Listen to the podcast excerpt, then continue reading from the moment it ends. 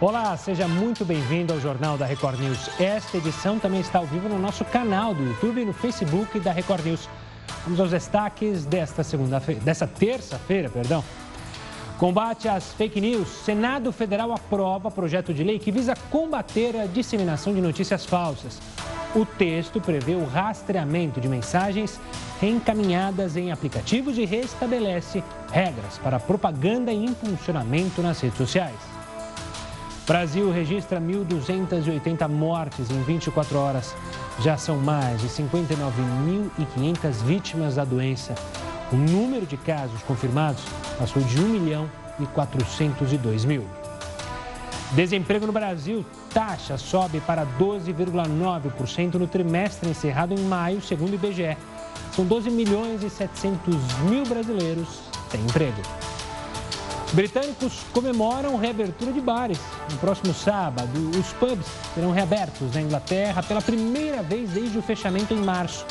Com a medida de prevenção, o número de pessoas permitidas será reduzido.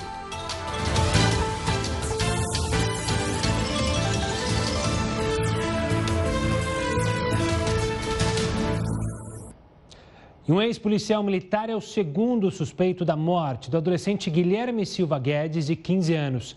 A repórter Giovana Rizardo tem mais informações. Boa noite, Giovana. Oi, boa noite. A Polícia Civil de São Paulo agora procura Gilberto Eric Rodrigues. Ele fugiu do presídio Romão Gomes em 2015 e tinha sido condenado pelos crimes de homicídio e de chacina. Gilberto usava nome falso e trabalhava como segurança para o sargento Adriano Fernandes de Campos, que está preso pela morte de Guilherme. O caso aconteceu no dia 14. Segundo a polícia, os dois faziam segurança num terreno perto da zona sul da cidade. O garoto teria sido confundido com um assaltante e levado em um carro pelo policial militar e o ex-PM. Guilherme foi executado com dois tiros. Ontem, a Secretaria de Segurança Pública de São Paulo informou que sete armas que poderiam ter sido usadas neste crime foram apreendidas e vão passar por perícia. Volto com vocês no estúdio. E o, estudo, e o, Estado de São Paulo, perdão, prorrogou a vacinação contra a gripe nos postos de saúde para toda a população. A campanha terminaria nesta terça-feira e era destinada somente aos grupos prioritários. Agora, a rede pública vai oferecer a imunização até o dia 24 de julho para pessoas de todas as faixas etárias. Vale lembrar que a dose da vacina é gratuita e deve ser tomada anualmente. Vamos falar com o professor Heraldo Barbeiro, porque o Brasil entrou em recessão no primeiro trimestre do ano depois de um ciclo de expansão que durou 12 trimestres. Isso de acordo com a Fundação Getúlio Vargas. Sobre esse assunto, então, a gente conversa agora com o Heródoto Barbeiro. Antes de mais nada, uma boa noite, Heródoto. Olá, Gustavo. Antes da recessão, deixa eu falar de uma outra. Quando é que começa mesmo aquela multa de 500 pau, se a gente for pego sem máscara? A multa começa a semana, a partir da próxima semana, não é? Acho que a partir do dia, da próxima, a partir da semana que vem, eu não sei. Sabe por quê? Eu fui no shopping aqui perto da minha casa e tinha lá uma loja aberta. Estava vendendo café. Eu comprei um café e sentei no corredor do shopping para tomar um café. Aí veio o funcionário do shopping e falou para mim: você não pode ficar sem máscara. Eu falei, mas como é que eu vou tomar um café de máscara? Ah, não pode. Eu falei, então vamos fazer o seguinte: a minha máscara está aqui. O que, que eu faço? Bebo um café com a máscara, enfim. Você tem uma ideia, como é que está desorientada a situação de você ter uma loja aberta para tomar um café e não pode sentar na porta da, no corredor, não na loja, na loja não pode, no corredor para tomar um café. E... Olha, olha cada, cada, cada uma, cada coisa que acontece, Gustavo. E só para confirmar, é a partir de amanhã mesmo, dia quarta-feira, dia 1 de julho, que começa. é, a gente fica tão louco com esse tempo. Eu imagino é, os fumantes também, pelo menos eles podem, quem sabe, parar de fumar, né? Já que se tirar a máscara para fumar, também tem que levar multa, né? Exatamente. Agora, você vê, com essas e outras, a gente vai entrar em recessão. Agora, então é o seguinte. Nós, é, primeiro vamos entender seguinte, o que é uma recessão? Eu fiz um quadrinho só para explicar de uma maneira simples, para nós podermos entender, inclusive eu. Nesse primeiro quadrinho, a gente diz o seguinte, olha, o que é uma recessão técnica?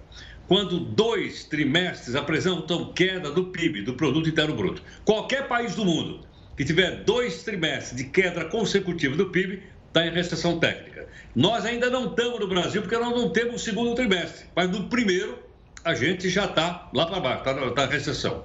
Bom, só para ter uma ideia um pouquinho do que significa isso na história recente do nosso país, olha só. De 1980 até 2020, nós tivemos nove recessões no Brasil. Nove. Dessas nove, tem uma aí que foi mais resistente, que eu até queria mostrar, foi, foi a mais comprida de todas elas, né? Que se abateu profundamente sobre a economia brasileira. E é uma coisa bastante recente. Olha só, a, a, a maior recessão, ela durou 33 meses. Foram 33 meses que nós ficamos com o PIB abaixo de zero. Foi de março de 2014 a dezembro de 2016. Só depois é que nós começamos a recuperar. E nós estamos ameaçados, ameaçados, infelizmente, parece, pelos economistas. Então vamos entrar de novo numa recessão e nós nos lembramos recentemente dessa recessão que nós vivemos aí de 33 meses. Os negócios parados, grande quantidade de desempregados e vai por aí afora. Só para completar, então, a questão da recessão, para a gente ficar de olho, até para a gente poder é, avaliar nossas contas pessoais, nossas contas familiares. Vamos dar uma olhadinha, então, aí nessa, nessa outra informação que nós temos, dando conta, portanto, de que é, o Brasil deve entrar numa recessão. Olha lá, essa recessão, como eu disse aí, durou 33 meses. Nós temos uma outra vindo aí pela frente. E a discussão agora é o seguinte: como é que nós vamos recuperar?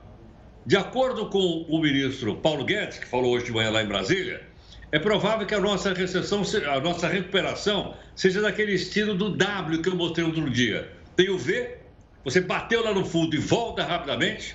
Tem o U, aquela que você bate no fundo do poço e leva um tempão para voltar. E tem essa da W, vai e volta, vai e volta, vai e volta. Parece, parece, pelo que está tá dizendo o ministro e os economistas, nossa recuperação vai ser do tipo W. Vamos subir, descer, subir, descer. O fato é o seguinte: temos que recuperar. Vamos ver se os nossos esforços vão ser recompensados, viu, Gustavo? Obrigado, Heraldo. Daqui a pouco você volta aqui com outras informações dentro do JR News. Por falar em governo, é, o governo brasileiro anunciou nesta terça-feira a prorrogação por mais dois meses do pagamento do auxílio emergencial. A cerimônia no Palácio do Planalto foi concorrida, com a presença do primeiro escalão do governo e dos presidentes da Câmara e do Senado. O presidente Bolsonaro destacou que a prorrogação do auxílio emergencial por mais dois meses vai garantir o sustento da parte mais vulnerável dos brasileiros, que ainda sofrem os efeitos da pandemia na renda. Obviamente, isso tudo não é apenas para deixar a economia funcionando, viva, mas também para dar o sustento a essas pessoas. Nós aqui que estamos presentes sabemos que 600 reais é muito pouco, mas para quem não tem nada, isso é muito. São mais duas prestações e nós esperamos que ao final dela a economia já esteja reagindo para que nós voltemos à normalidade o mais rapidamente possível, obviamente, sempre tomando cuidado com o bem maior de todos nós, que é a nossa vida. O ministro da Economia, Paulo Guedes, acredita que o maior impacto econômico da pandemia já passou. Os dados que começam a surgir agora são de que o fundo do poço foi em abril, o fundo do poço econômico. O secretário da Receita me dizia que. Uh, as notas fiscais eletrônicas entre empresas estão, esse mês de junho, acima de junho do ano passado. Consumo de energia está só 4% abaixo do mesmo mês do ano passado, certo, ministro? Então, são anedóticos ainda, um sinal aqui, um sinal ali, mas mostrando que o Brasil está com os sinais vitais ligados. Por causa do combate à pandemia do coronavírus, a maioria dos municípios ainda apresenta restrições ao comércio e à movimentação das pessoas. E com isso, muitos trabalhadores continuam sem renda. O auxílio emergencial, com três parcelas de 600 reais, garantiu recursos para cerca de 60 milhões de trabalhadores informais, microempreendedores, autônomos e desenvolvimentos desempregados. E agora foi prorrogado por mais dois meses para atender ao mesmo público. De acordo com o ministro da Economia, a ideia é escalonar os pagamentos para que os beneficiários sejam atendidos pelo maior tempo possível, com quatro parcelas em dois meses. Uma de 500 reais no início de julho, outra de 100 reais no fim do mês outra de 300 reais no início de agosto e a última de 300 reais no fim de agosto. Os pagamentos das três primeiras parcelas ainda não foram concluídos. Os beneficiários estão distribuídos em quatro lotes com calendários diferentes. O cadastro para receber o auxílio vai até o dia 2 de julho, depois de amanhã. O presidente da Câmara, que defendia mais duas parcelas de 600 reais, elogiou a decisão do governo e espera agora que a discussão avance para um programa permanente de renda mínima. Tenho certeza que através dessa decisão nós temos 60 dias para que o governo, junto com o parlamento e com a sociedade, possa construir né, um novo programa baseado no cadastro único e pagando um auxílio permanente com foco correto naquelas famílias que de fato vão continuar precisando do auxílio e a partir daí passe a ser uma renda mínima para todos os brasileiros. Também hoje a justiça derrubou a liminar que obrigava o presidente Bolsonaro a usar máscaras em espaços públicos do Distrito Federal. E a taxa oficial de desemprego no país subiu para 12,9% no trimestre encerrado em maio, de acordo com dados do IBGE. São 12 milhões e 700 mil desempregados. Mais de 7 milhões de postos de trabalho foram fechados no período, em comparação com a mesma época do ano passado. Durante a pandemia, muitos criminosos aproveitam a alta no desemprego para aplicar golpes. Eles oferecem vagas atraentes, mas para efetivar a contratação, criam regras muito estranhas que exigem a transferência de dinheiro. Vítima de um golpe, ele prefere não mostrar o rosto. Para quem procura emprego desde abril do ano passado, a mensagem que chegou com uma proposta de trabalho parecia perfeita. Ia ter celular corporativo, ia ter cesta básica no primeiro dia do mês. Convidativo, eu fiz os cálculos e ia dar um valor que eu nunca ganhei na minha vida, 5.300 por mês. Mas para pegar a vaga sem um carro próprio, ele teria que alugar um veículo pela empresa. Aceitou adiantar 650 reais. E no que seria o primeiro dia de trabalho, descobriu que o emprego não existia. Quando fui procurar, ela simplesmente virou para mim e falou: é golpe, moço. Essa empresa não existe aqui. A Associação Brasileira de Recursos Humanos alerta que momentos de crise no mercado de trabalho favorecem a ação dos criminosos. A necessidade e a urgência de encontrar uma nova oportunidade de trabalho deixam muitos desempregados menos cautelosos, mais vulneráveis. Fica mais fácil cair na armadilha dos golpistas. E como os contatos entre empregadores e candidatos em geral agora são pela internet por causa do isolamento, os criminosos têm mais chance de enganar as vítimas. A Associação de Recursos Humanos recomenda que a pessoa sempre busque saber mais sobre quem oferece uma vaga. Primeiro, procurar na internet se aquele site se aquela empresa tem um histórico de confiabilidade ou tem já reclamações apontadas. E uma outra orientação é, é desconfie de ofertas de emprego cujos salários sejam muito atraentes. E qualquer pedido de dinheiro como condição para ser contratado é sinal de golpe. Em hipótese alguma, é, dar algum valor em troca de, é, de, se candidatar a uma posição. O golpista ele trabalha em cima da, da angústia, da aflição, da necessidade. Olha só, a Itália vai colocar em prática uma quarentena obrigatória de 14 dias para os estrangeiros que vierem de países que não fazem parte da União Europeia. Nova York exige o mesmo de viajantes de 16 estados dos Estados Unidos. Na Inglaterra, essa regra também está em vigor e prevê multa para quem descumprir. Na sua opinião, o Brasil deveria impor aos turistas, aos estrangeiros que chegarem ao país, esse tipo de isolamento? Mande sua opinião para a gente, para o nosso WhatsApp, 11 942 128 782. Pode participar no Facebook, na nossa live, também pelo Twitter, hashtag JRNews. Você manda a sua mensagem, mas claro, não fique envergonhado, não responda a sua pergunta. Também participe com os outros temas abordados aqui no Jornal da Record News. E olha, os estados do sul do país foram atingidos por um ciclone extratropical. Pois é, a chuva e os ventos, que podem chegar até 100 km por hora, causaram enormes prejuízos em várias cidades. É o que você vai ver aqui no Jornal da Record News, logo depois do intervalo.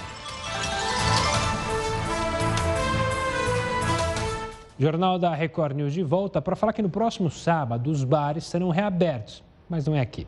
Na Inglaterra, pela primeira vez desde o fechamento em março, a expectativa para essa nova fase, claro, é altíssima. Os britânicos já não veem a hora de voltar a frequentar os bares do país. Afinal, já são quase quatro meses sem poder usufruir desses lugares.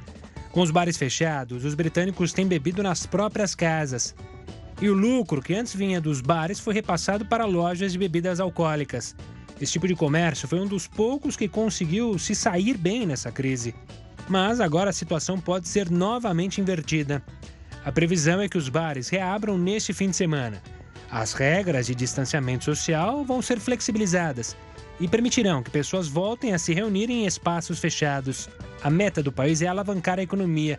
E de acordo com uma pesquisa do Center for Economics and Business Research, chegou a hora de praticar o consumo da vingança. A expressão quer dizer que as pessoas vão usar esses próximos dias para comprar aquilo que não puderam consumir no período de isolamento. É um jeito de compensar a vontade de gastar dinheiro e comprar itens de desejo. A estimativa é que os britânicos cheguem a gastar mais de um bilhão de reais em pubs neste fim de semana. E para comemorar essa reabertura, os gastos devem ser 70% maiores do que num fim de semana médio. Apesar da expectativa de conseguir lucro, os gastos extras não serão suficientes para ajudar os bares a recuperarem a rentabilidade. Isso porque haverá limites no número de clientes para evitar aglomeração. A estimativa é de que um em cada três adultos visite um bar na primeira semana após a reabertura. O clima agora é de recomeço. E lá a turma gosta de entornar né, aqueles pint de quase é, meio litro de cerveja. Enfim, a gente vai acompanhar, claro, a movimentação tanto na Inglaterra quanto também a movimentação aqui no Brasil relacionada aos bares. Agora a gente fala de um projeto que limita os juros do cheque especial e do cartão de crédito durante a pandemia do coronavírus, que deve ser votado no Senado nessa semana. Para explicar os possíveis impactos dessa decisão, nós vamos conversar com Josimar Cordenunce, que é professor de economia da Universidade é, Mackenzie. Professor, obrigado pela participação. Eu tenho certeza que, assim como o senhor, muitos outros economistas quando a gente fala na possibilidade é, de limitar, de tabelar, de colocar uma ordem, já causa um arrepio, no, um frio na espinha, né, professor? Não, sem dúvida. Que isso vai uh, contra tudo que a gente pensa em liberalizar o mercado, seja mercado de preços de mercadorias em geral, como também no mercado financeiro. Uh, isso aí vai trazer uma distorção muito grande ao mercado que, que à primeira vista tem muito apelo uh, popular, mas vai atrapalhar muito a dinâmica do mercado. E professor, a gente consegue entender por que, que não só no Brasil, mas também em outros é, países, principalmente da América Latina, os governos têm essa tendência de sempre querer é, criar regras para tentar facilitar e, na verdade, isso acaba uma, a, ocorrendo justamente a distorção que você mencionou? É, essa tendência populista é muito forte em toda a América Latina. Você tenta agradar o seu eleitorado, ganha as eleições, mas a economia como um todo paga um preço alto durante muito tempo. E isso é uma armadilha que nós recorrentemente caímos e precisamos parar de cair nessa, nesse tipo de armadilha. E professor, qual seria a solução então? Muito se fala de aumentar a concorrência. Hoje a gente tem poucos grandes, os cinco grandes bancos que comandam isso. É, talvez o governo deveria investir mais justamente nessas fintechs que crescem no Brasil, é, aumentar uma chance maior de haver essa concorrência. Esse era o caminho? Olha, a gente deveria investir na educação financeira da população, é, fazer uma discussão ampla de toda a carga tributária que incide sobre uh, o crédito, a, inadimplência. É, é, é, é, um problema bastante complexo, não é simples somente com essa medida que pode ser feita. Mas eu aconselharia políticos que querem ajudar a população mais carente de, ao invés de, de fazer uma medida contra o cartão de crédito, tabelando os juros, poderia simplesmente atacar títulos de capitalização, que é uma forma de captação barata dos bancos que, na verdade, o nome é pomposo, título de capitalização, mas na verdade tira rendimento da população mais carente, que menos entende de finanças, elas são as mais exploradas. Então, se eles atacassem esse tipo de aplicação, seria um benefício muito grande para toda a sociedade. Professor, a gente pode dizer que um dos principais problemas que a gente está tendo nesse momento é justamente dar crédito a quem precisa. Você fala justamente da classe é, com renda menor, mas também os microempreendedores não conseguem chegar a esse crédito e aí o problema da inadimplência faz os juros aumentarem, os bancos estão inseguros. Esse é o principal problema, economicamente falando, no país hoje? Olha, na, na verdade, você até que tem um problema momentâneo que talvez a demanda por crédito está é, tá sendo basicamente para sobreviver, não para reinvestir. Mas a gente vai precisar de um, de um crédito maior para retomada, mas que muita gente prefere é, é, assumir, é, colocar suas próprias economias para investir, porque os juros bancários são muito caros. Uhum. E, mas a gente precisaria de alguma, alguma forma de mitigar esses custos uh, com atra, através de garantias que sejam mais fáceis dos bancos executarem uma eventual inadimplência, que isso facilitaria o acesso a crédito a, a, a taxas menores e nos ajudaria a retomada econômica. Professor, quero agradecer demais a sua participação aqui conosco, falando sobre essa possibilidade que o Senado deve votar nessa semana e também analisando outros aspectos do mercado de crédito, que, claro, é, impacta diretamente na vida do pequeno empresário, de quem teve a renda diminuída. Falando ainda de economia, mas diretamente com o ministro da Economia, Paulo Guedes, hoje o ministro participou de uma audiência pública no Congresso Nacional. Ele falou sobre a recuperação econômica do Brasil. Não vou cometer o erro dizendo que nós vamos crescer, que já estamos crescendo daqui dois, três meses. Eu considero a hipótese de que daqui a três meses, três, quatro meses, foi o exemplo que eu dei lá para setembro, outubro, novembro, nós já vamos estar olhando para frente com outro olhar. E podemos sim nos recuperar muito mais rápido que outros países.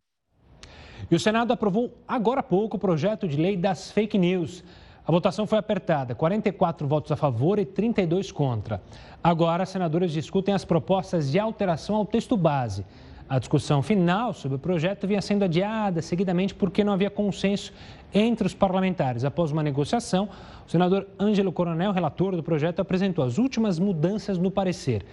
O texto, entre outros pontos, pontos prevê o rastreamento de mensagens reencaminhadas em aplicativos e estabelece regras para a propaganda e o impulsionamento nas redes sociais. Vamos falar mais uma vez com o Heroto Barbeiro, porque o estado norte-americano do Mississippi aprovou uma mudança na bandeira depois da onda de protestos contra o racismo nos Estados Unidos. Quem vai explicar sobre esse símbolo é o Heroto Barbeiro. Professor, diga lá. Olha, Gustavo, assim como os estados brasileiros, cada um tem a sua bandeira, nos Estados Unidos também, cada estado tem a sua bandeira. Acontece que o Alabama fica no sul dos Estados Unidos. E como todo mundo sabe, teve uma guerra civil nos Estados Unidos, no século XIX. Uma guerra, do, vou simplificar, do norte contra o sul. O norte era favorável à libertação dos escravos, o sul não era. O sul era a favor da continuidade da, da, da, da escravidão nos Estados Unidos. E o Alabama está no sul. Então, como eles perderam a guerra, ainda assim eles mantiveram na bandeira deles aquele xizinho, acho que nós temos até a bandeirinha aí para mostrar para o pessoal, né? É que mostra essa daí, ó. Esse xizinho que você está vendo aí com as estrelinhas é a bandeira dos confederados, dos sulistas, contra o pessoal do norte. Pois é, agora esse movimento contra o racismo de tal ordem, olha para essa bandeira e diz o seguinte: olha aí, isso daí, esse X, é remanescente ainda da época da escravidão nos Estados Unidos. O Sul era favorável à escravidão. E agora o estado, então, do Mississippi, não do Alabama, do Mississippi, ele, então, uh, resolveu retirar esse X daí. Vai permanecer só as cores uh, azul, branca e vermelha, que, na verdade, bom, você sabe, todo mundo sabe, são as cores da bandeira da França. Não é? Então, o Mississippi vai ter agora uma bandeira sem racismo e muito mais parecido com a bandeira da França. Eu não sei o que, que o pessoal lá do Washington, Trump vai achar disso. Mas que a bandeira vai ficar parecida com a da França, pode ter certeza. É mais um passo né, em direção a uma revisão daqueles que foram favoráveis à escravização no século passado. Heroto, obrigado pela informação. Daqui a pouco ele volta trazendo outras curiosidades, outras informações importantíssimas, tanto do Brasil quanto do mundo, aqui nessa edição do JR News. E olha, hoje teve um susto lá no Rio Grande do Sul. A formação de um ciclone provocou a morte de pelo menos três pessoas em Santa Catarina. A chuva e os ventos, que, vejam só, podem ultrapassar os 100 km por hora, causaram prejuízos enormes em várias cidades dos três estados da região sul. As ruas da cidade ficaram intransitáveis e motoristas tiveram de abandonar os veículos. O grande volume de chuva também transbordou riachos e invadiu residências. Ele trabalha para conseguir as coisas dentro de casa. E vem a chuva e, leva tudo de uma vez só de novo. Estragos também no interior do Rio Grande do Sul. Pelo menos 10 cidades do estado registraram queda de granizo. Na BR-116, em Vacaria, na Serra Gaúcha, uma árvore caiu, bloqueando o trânsito. Dezenas de casas também foram destelhadas. Os prejuízos são resultado de um ciclone extratropical intenso, também conhecido como ciclone bomba, que atinge o Rio Grande do Sul, causando temporais e vento forte. Em algumas regiões do estado, as rajadas ainda podem ultrapassar os 100 km por hora. A Defesa Civil monitora a situação e distribui telhas aos moradores atingidos. Esse ciclone deve permanecer atuando no estado nas próximas 24 horas e depois desse, dessa passagem dessa frente, nós teremos uma queda de temperatura. Em Foz do Iguaçu, no Paraná, o temporal durou cerca de 15 minutos, mas o suficiente para causar destruição. Os ventos chegaram a 72 quilômetros por hora. Em Florianópolis. E na região oeste de Santa Catarina, a chuva derrubou árvores e destelhou várias cidades. Meu Deus! Imagens aterrorizantes, né? Parecem cenas de filme. Você lembra daquelas manchas de óleo que apareceram em diversas praias brasileiras? Essas manchas continuam sendo encontradas em praias dos estados de Alagoas e Pernambuco. A gente vai mostrar mais detalhes no próximo bloco. Agora espere mais uma live. Estamos de volta para falar que, olha, a partir desta quarta-feira, emissoras não podem mais transmitir programas apresentados ou comentados por quem é pré-candidato às eleições este ano, ou seja, que vai concorrer a um cargo né, como vereador ou prefeito. Mas como ficam os conteúdos produzidos na internet, como lives e vídeos para o YouTube? Quem vai explicar é o Clever Vasconcelos, professor de Direito Eleitoral do Damásio Educacional. Professor, obrigado pela participação aqui conosco. A grande questão é essa.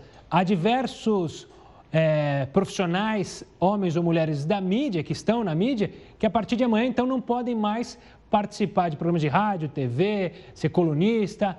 Mas na internet, não. Na internet eles podem continuar. É isso? Qual é a diferença? Explica para a gente, professor. Então, a legislação eleitoral, ela prevê que a partir do dia 30 do 6, quem for apresentador ou comentarista de TV ou rádio, através de emissoras devidamente organizadas, estão proibidas de participar da eleição. Agora, agora veja bem, isso se as eleições não forem adiadas. Ou seja, é, Gustavo, a partir da, de amanhã, se eu não estou enganado, a Câmara dos Deputados vai discutir é, em deliberação revisional uma proposta de emenda constitucional para adiar as eleições. Aí a, a coisa muda de cenário e aí eu posso dizer para você que nós temos uma nova data. Mas teoricamente está valendo essa data. É, quem for pré-candidato a qualquer cargo tem que tomar cuidado. Então, de qualquer maneira, tem que esperar passar o projeto lá no Congresso para ele voltar? Seria mais prudente para essas pessoas? Ah, seria evidentemente prudente. Quem apresentou o programa de televisão, ah, inclusive hoje, hoje, porque a lei fala a partir do dia 30 do 6. Quem apresentou o programa de televisão ou rádio hoje não pode mais ser candidato a prefeito ou vice-prefeito ou mesmo vereador nas próximas eleições. O dia é hoje, não é amanhã, é hoje. Agora, uh, quem tem canal do YouTube, tem, quem tem uma produção independente, individual, que não transmite via emissora, isso não está cobertado pela lei. Por exemplo, o camarada lá tem um canal no YouTube que apresenta dia a dia por conta dele. Aí não tem problema, porque mesmo porque qualquer pessoa pode pegar o YouTube, fazer uma live no Instagram que vai estar tá sendo reverberado por aí. O que a lei eleitoral proíbe, no artigo 45, parágrafo 1, a lei 9.504-97, é justamente aquele que é apresentador de emissora, organização, companhia ou empresa de TV ou rádio, televisão aberta ou televisão de canal é, via cabo fechada. Professor, obrigado pela participação, pela explicação dessa lei, que, claro, é curiosa e você é de casa, então já pode ter certeza que eu não sairei candidato, já que estou aqui. Heródoto também não sairá candidato, já que está participando do jornal da Record News. Brincadeiras à parte, claro que você também pode comentar o que você acha dessa lei. Acha justa, não acha justa?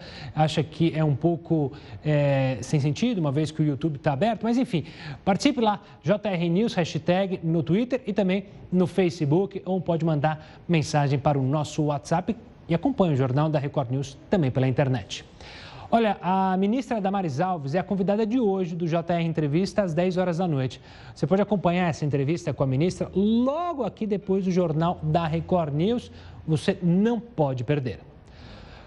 Vamos falar das manchas de óleo. Fragmentos dela voltaram a aparecer, ainda poluem as praias brasileiras, de acordo com as informações da Marinha. Desde o último dia 19, porções de um produto de origem desconhecida voltaram a atingir praias dos estados de Alagoas e Pernambuco.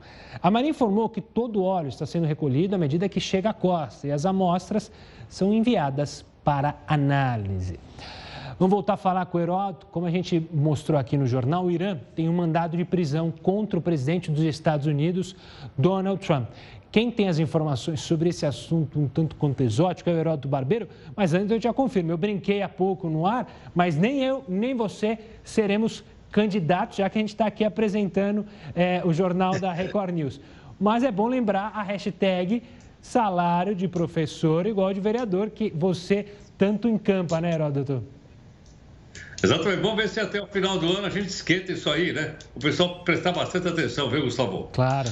Agora, um detalhe interessante é o seguinte: pode parecer uma brincadeira, o governo do Irã diz que vai mandar prender o Trump. Aliás, emitiu uma ordem de prisão contra ele, como nós já dissemos no jornal, e mandou lá para a Interpol. A Interpol disse: oh, não posso prender o homem porque nós não nos metemos em questão nem de religião nem de política.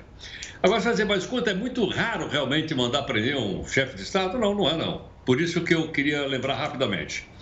Em 1998, o então ditador da, da, do Chile, ex-ditador do Chile, o Pinochet, ele viajou para se tratar, ele aí, ó. Ele viajou para se tratar em Londres. Ocorre que lá em Londres, um juiz espanhol, Baltazar Garçon pediu a prisão dele. E o governo inglês prendeu o Pinochet em Londres. Ele ficou preso lá em Londres. E houve uma discussão muito grande para saber se ele ia sair, ou se ele não ia sair. Foi uma crise brava, diplomática, entre a Inglaterra de um lado e o Chile de outro. E depois de muita querela, muita discussão, o governo então inglês acabou liberando Pinochet e ele acabou então voltando para o Chile. Mas por pouco ele não foi levado para a Espanha para ser julgado por crime contra a humanidade. Esse é um exemplo que eu gostaria de lembrar, portanto, que há sim possibilidade de colocar um chefe de Estado em cadeia. Não é o caso do Trump. Assim como não seria também o caso do Obama. Você está lembrado que foi o Obama que autorizou a morte do Osama Bin Laden. Lembra disso ou não? E nem por isso o Obama foi processado, nem levado para nenhum julgamento lá no chamado Estado Islâmico. Como você vê, Gustavo, são coisas incríveis que acontecem no nosso mundo, né? E, e parece que não se realizam, mas está aí um exemplo histórico do caso Pinochet. Heródoto, obrigado por mais uma aula. A gente se encontra amanhã, quarta-feira. Tchau, tchau. Até mais. E olha, a China aprovou uma lei de segurança nacional para Hong Kong. Críticos afirmam que a medida coloca em risco a autonomia do território. Veja agora na reportagem. A lei tem como objetivo combater separatismos e revoltas contra a ordem, além de terrorismo e interferências estrangeiras. As punições vão de três anos de reclusão à prisão perpétua. Especialistas explicam que é uma tentativa da China de estabilizar Hong Kong. A nova lei de segurança de Hong Kong vai trazer algumas modificações, justamente porque o governo chinês tem entendido que as manifestações que têm ocorrido em Hong Kong têm tido o objetivo de criar um cenário de independência, de maior autonomia, e o que contraria aquilo que Hong Kong deveria representar para a China, que seria um processo de entrada no capitalismo internacional. Para os críticos, é uma forma de silenciar a oposição ao governo chinês e minar a liberdade da população. A China afirma que a lei atingirá apenas um pequeno grupo de pessoas. A Lei de Segurança Nacional foi aprovada pelo parlamento chinês e não passará pelo Conselho Legislativo de Hong Kong. Estados Unidos, Japão e União Europeia questionaram a aprovação. Hong Kong era colônia do Reino Unido e foi devolvido à China em 1997 com garantias de que teria autonomia. Após a aprovação do texto, grupos de protestos anunciaram o encerramento de suas atividades na região. Olha só, a Receita Federal encerra daqui a pouquinho, às 11 horas e 59 minutos desta terça-feira, o prazo para o envio da declaração do imposto de renda de 2020. Ou seja, você tem pouco mais de duas horas para fazer a sua declaração. O contribuinte obrigado a declarar precisa ainda prestar contas hoje para não pagar aquela multa. A penalidade não é barata. São R$ 165,74. Só que pode chegar a 20% do imposto devido no ano. Então, corre. Muitos especialistas alertam entregue, mesmo que incompleta, depois você pode fazer a retificação, mas entregue, corra e não espera para o último minuto, porque, claro que o sistema pode estar sobrecarregado.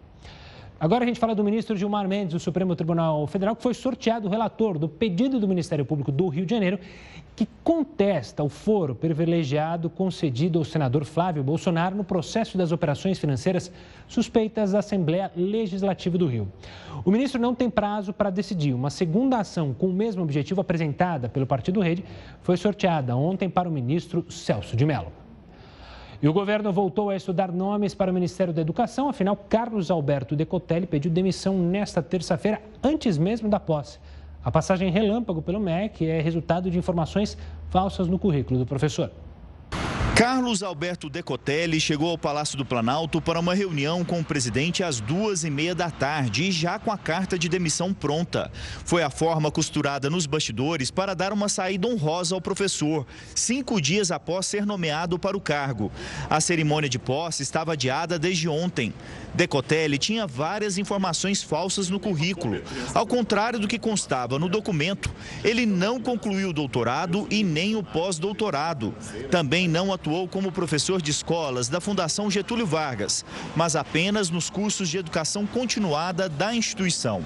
O presidente Jair Bolsonaro já passou a analisar novos nomes para o Ministério da Educação.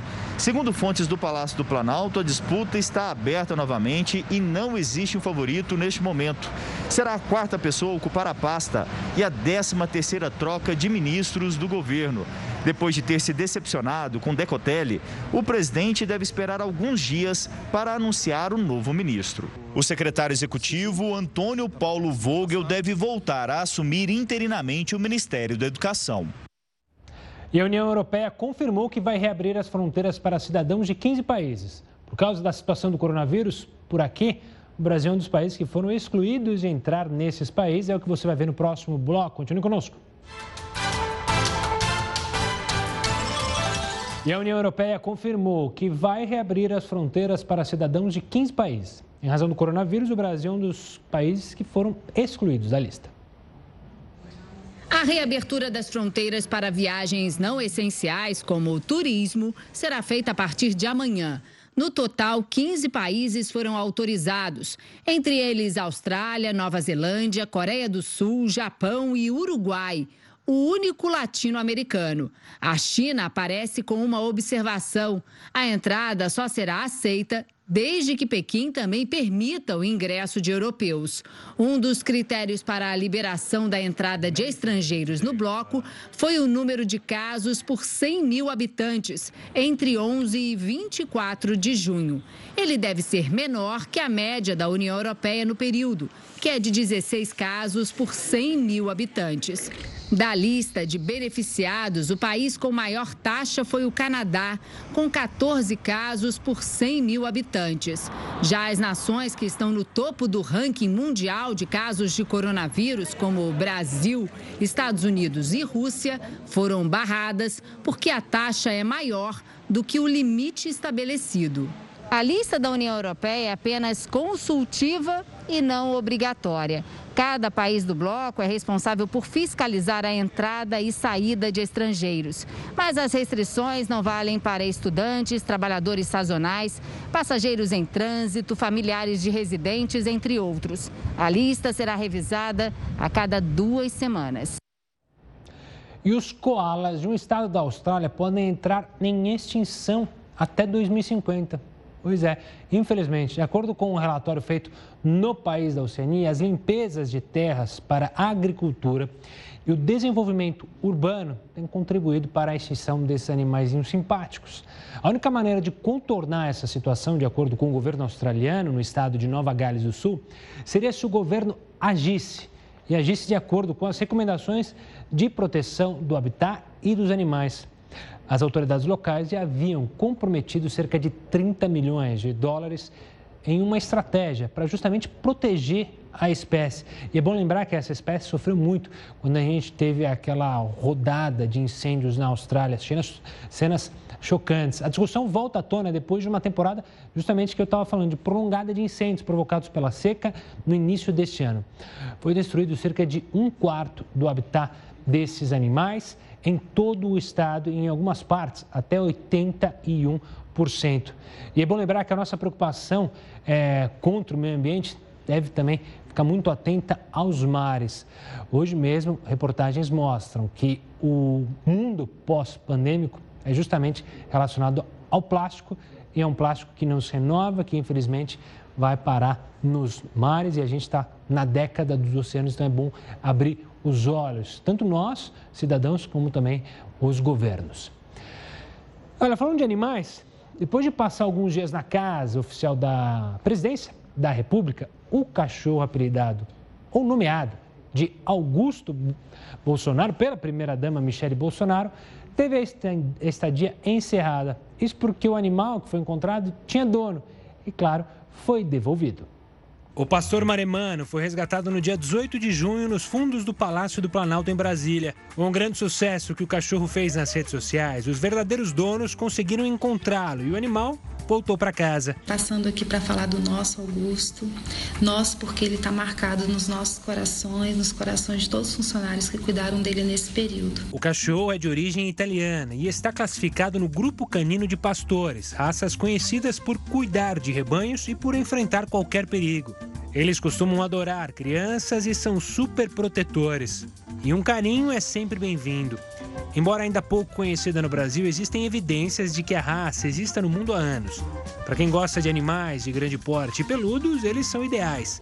O macho chega a 73 centímetros e pesa de 35 a 45 quilos. Eles têm a pelagem espessa e áspera, e em sua maioria na cor branca. A raça possui um casaco de pelo que suporta bem as baixas temperaturas. É um animal que precisa de exercício físico e bastante carinho. Apesar disso, o cachorro encontrado pela família do presidente chama atenção porque pode ficar sozinho por longas horas, desde que tenha uma ocupação. Se ele estiver sem nenhum tipo de interação, sofre, pode usar a inteligência e força para aprontar e destruir itens da casa. Um pastor maremano filhote pode variar de 500 a 7 mil reais esse cachorro, né? Bom, o Jornal da Record News fica por aqui. Continue agora com mais uma edição do Jornal da Record e logo na sequência o JR Entrevista.